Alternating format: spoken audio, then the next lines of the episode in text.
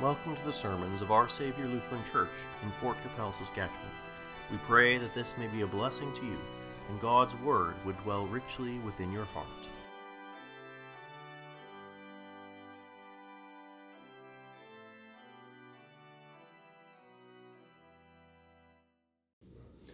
Grace, mercy, and peace to you from God our Father and our Lord and Savior Jesus Christ. Amen. When our Lord explained this parable to his disciples, he explains the various types of hearers of God's word, three of which have the word snatched away or have it die, and one which yields crop a hundredfold. This last group our Lord Jesus describes as follows They are those who, having heard the word with a noble and good heart, keep it and bear fruit with patience. It's important then that we understand what he means by keep and patience. In English, when we hear the word keep, we can often think of it as two things either obeying something or having and retaining something. Here our Lord speaks to the latter. The word behind keep is the verb katecho, which means to hold fast. And the ESV of this says, uh, those who hold fast and bear the fruit with patience. To hear the word and keep it is to hear the word and hold fast to it, to possess it, to hold it close and to not let it go or be taken. Patience is as it sounds, it's holding out with a patient endurance. In the parable, the first group are represented by seed which fell by the wayside, the path, and it's trampled down, and the birds of the air devoured it. These are those who hear, then the devil comes and takes the word out of their hearts, lest they should believe and be saved. These hearers have hearts which are hardened by the trappings of the world and by sin. The word is not embraced by them, just as seed that falls on the path does not penetrate the soil. The word is trampled down as they try to pick it apart in order to find reasons to hate it, or they dismiss it out of hand based on their own prejudices which they have taken into themselves from the world. Sometimes they bristle and trample it down because it calls them to repentance or points out a favorite sin as sin, so they declare the word of God itself to be hateful. In addition to this, the devil comes and takes away the word out of their hearts, lest they believe and be saved. They hear the word, but do not receive it, and so they do not hold fast to it. Since they have not grasped it, and have not, having cases, even pushed it away, the devil comes to snatch it away from them. For this word has the power to reach their heart. It has the power to find soil through the path and to enlighten them that believing they be saved. This the devil does not want, and so he and his evil angels work to remove the word from their hearts either through encouraging them to continue trampling it down or through the preaching of false teachers who present a different gospel that does not save, or who strip the word of its power and change it into something else, calling it the word of God when it is in reality their own word, which they have fashioned after their own ideals. This group does not even have a tenuous grasp of the word, let alone holding it fast. The second group is described as that which fell on the rock, and as soon as it sprung up, it withered away because it lacked moisture. The seed represents those who, when they hear, receive the word of, with joy, but these have no root, and believe for a while, and in the time of temptation fall away. These receive the word into their hearts enthusiastically and joyfully, and they grab hold of it the good news of salvation through faith in Jesus Christ and justification by grace through faith gladdens their hearts. And so they hold on to the word with joy. They spring up and grow quickly with enthusiasm, but they have no root. While they hold tightly to it, they do not have the patience rooted to be rooted within it.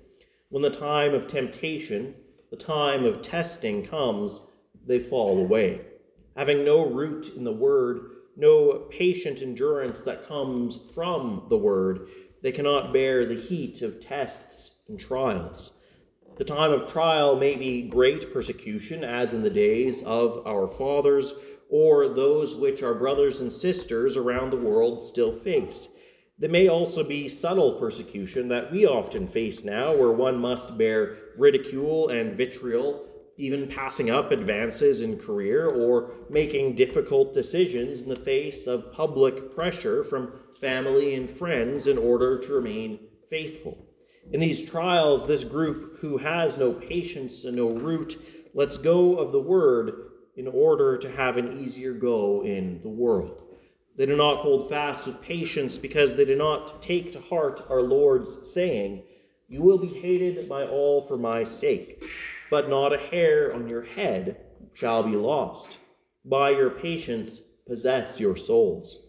And lest we're discouraged by this, let us remember he also said, Blessed are you when men hate you, and when they exclude you, and revile you, and cast you cast out your name as evil, for the Son of Man's sake. Rejoice in that day and leap for joy, for indeed your reward is great in heaven, for in like manner their fathers did to the prophets.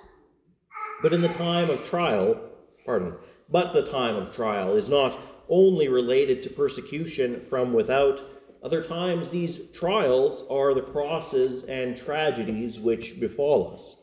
Those with no root, no patience, cannot endure because they cannot see the good and the healing and the restoration which is to come in the future in the resurrection.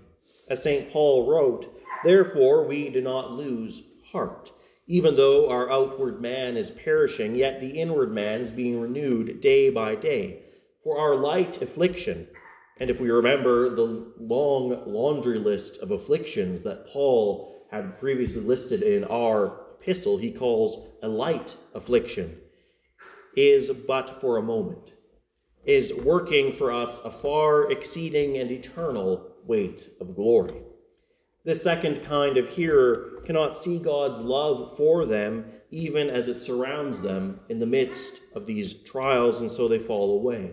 So let us pray that if our hearts or the hearts of others that we know are stony, that God would use his word, which is like a hammer that breaks the rock in pieces, to break through the stony heart, to reveal a good and noble heart, that his word may take root with patience, that they may increase, and in the day of trouble endure by his grace.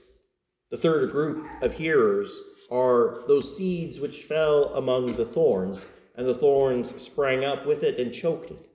They are, pardon, they are those who, when they have heard, go out and are choked with the cares, riches, and pleasures of life and bring no fruit to maturity.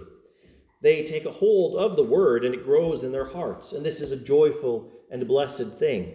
Yet at the same time that the word is growing, so too worldly cares, the deceitfulness of riches, and the pleasures of this life grow up alongside of it. While they hold to the word, they themselves are held by cares, riches, and pleasures of this life. And as time goes on, without rooting out those weeds, they hold fast and take possession of the heart so that the word is let go. It is just a tender plant, surrounded by weeds on all sides, and it's outcompeted and cannot flower and bear seed before it dies. This group also lacks patience, which brings forth fruit. For these worldly attitudes, the cares and riches and pleasures of this life, all pertain to the now. The word and faith is choked out as one is more concerned with what they can receive and have now in place of that which is promised later. When the cares of this world, when pardon, what are the cares of this world when we know that God has promised that he will care for us and provide for his people through their vocation and the vocations of others? What are the riches of this life compared to the riches of eternal glory in the presence of God? Re- the book of Revelation describes how the things that are so sought after now, gold, gems, and pearls, are so commonplace as to even be used in the construction of common things like streets and gates. But and what are the pleasures of this life which lasts only a few years compared to the pleasures of eternal life, which awaits those who believe? Yes, if we let the weeds of cares, riches, and the pleasures of this life grow up within us and try to cultivate them alongside faith, they will choke it out. Let us turn to the Lord who can prune, root up the thorns, and tend to us that we may bear fruit in abundance. For that is his desire for us and for all people, that we hold fast to his word in our hearts and treasure him above all things, so that his word, taking root within us, may bear fruit a hundredfold with patience. The last group in the parable is the seed which fell on the ground, which sprang up and yielded crop a hundredfold. These are those who, having heard the word with a noble and good heart, keep it and bear fruit with patience. The only good and noble hearts are those which God has regenerated through his word and spirit, which he has caused to be born again through faith in him. And this is his will for all, that believing we be saved. He desires that we hold fast to His word in the midst of all distractions and trials and temptations around us, that we possess His word and are possessed by it, so that we read, mark, learn, and inwardly digest His wholesome word, which has the power of salvation. He desires that, strengthened by His Spirit, we be patient under trial and through the passage of time so that when the word he has planted in us may bear fruit the fruit of good works, which give evidence of our faith, and ultimately the fruit of everlasting life, the goal of our faith. And see how this hundredfold yield does not come about by our careful preparations, but through the power inherent in the Word that heart itself is good and noble comes from the work of God to regenerate us, turning the soil, breaking the rock, pulling the thorns. That the word brings forth such abundance comes from the power of the word itself, the power of God. For thus says the Lord, as the rain comes down and the snow from heaven, and do not return them, but water the earth and make it bring forth fruit and bud that it may give seed to the sower, bread to the eater, so shall my word which comes forth from my mouth. It shall not return to me void, but it shall accomplish that which I please. It shall prosper in the thing for which I sent it. So long as we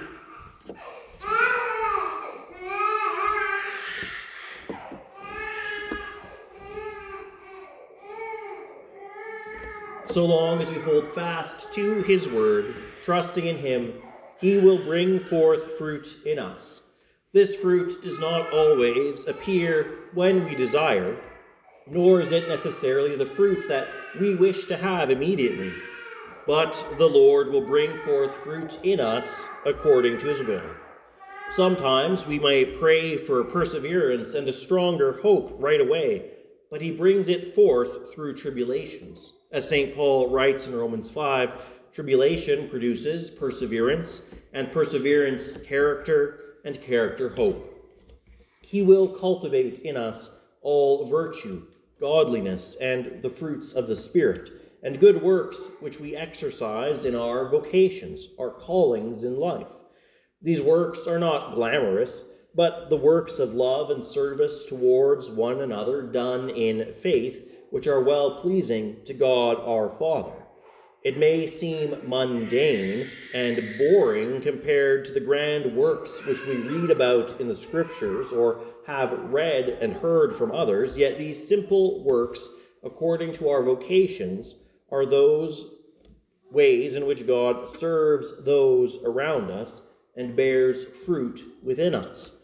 As Martin Luther so aptly said, The maid that changes the diaper of an infant in her care does a better work than all the monks praying all of the rosaries.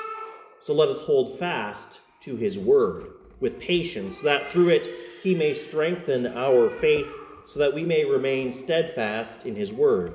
And just as God has planted his word and gives the growth, so too he provides the means to nurture the faith which he has sprouted. He provides us with his word in the Holy Scriptures, and through the reading of it, hearing of it, meditating upon it, we may be strengthened by this living and active word and hold fast to it all the more. And as he strengthens our faith and nurtures it, he increases in us the desire to strengthen it all the more, to have it grow all the more, so that we return again and again to him and his word. So that when we're faced with trial and temptation, we do not despair, but return to him for comfort, strength, and hope. Thus, he builds us up and causes growth within us according to his will. So, too, in the blessed sacrament of his body and blood, the Lord Jesus forgives us our sins, strengthens our faith, and blesses us with eternal life. In the sacrament, he unites us with him, and he with us, that we may that he may strengthen us in our walk in the midst of the dangers of this life. Through these means, the Lord himself works with us to nurture our faith and strengthen our hold on it that we may bear fruit with patience. May God, the Lord of the harvest, grant to us all such good and noble hearts that we may hold fast to his word and bear fruit with patience, that through his grace we may come to life everlasting through the merits and mediations of Jesus Christ our Lord. Amen. And now the peace of God, which surpasses all understanding, guard and keep your hearts and minds in Christ Jesus our Lord. Amen. Thank you for joining us. May the blessing of Almighty God, the Father, Son, and Holy Spirit bless and preserve you always. Amen.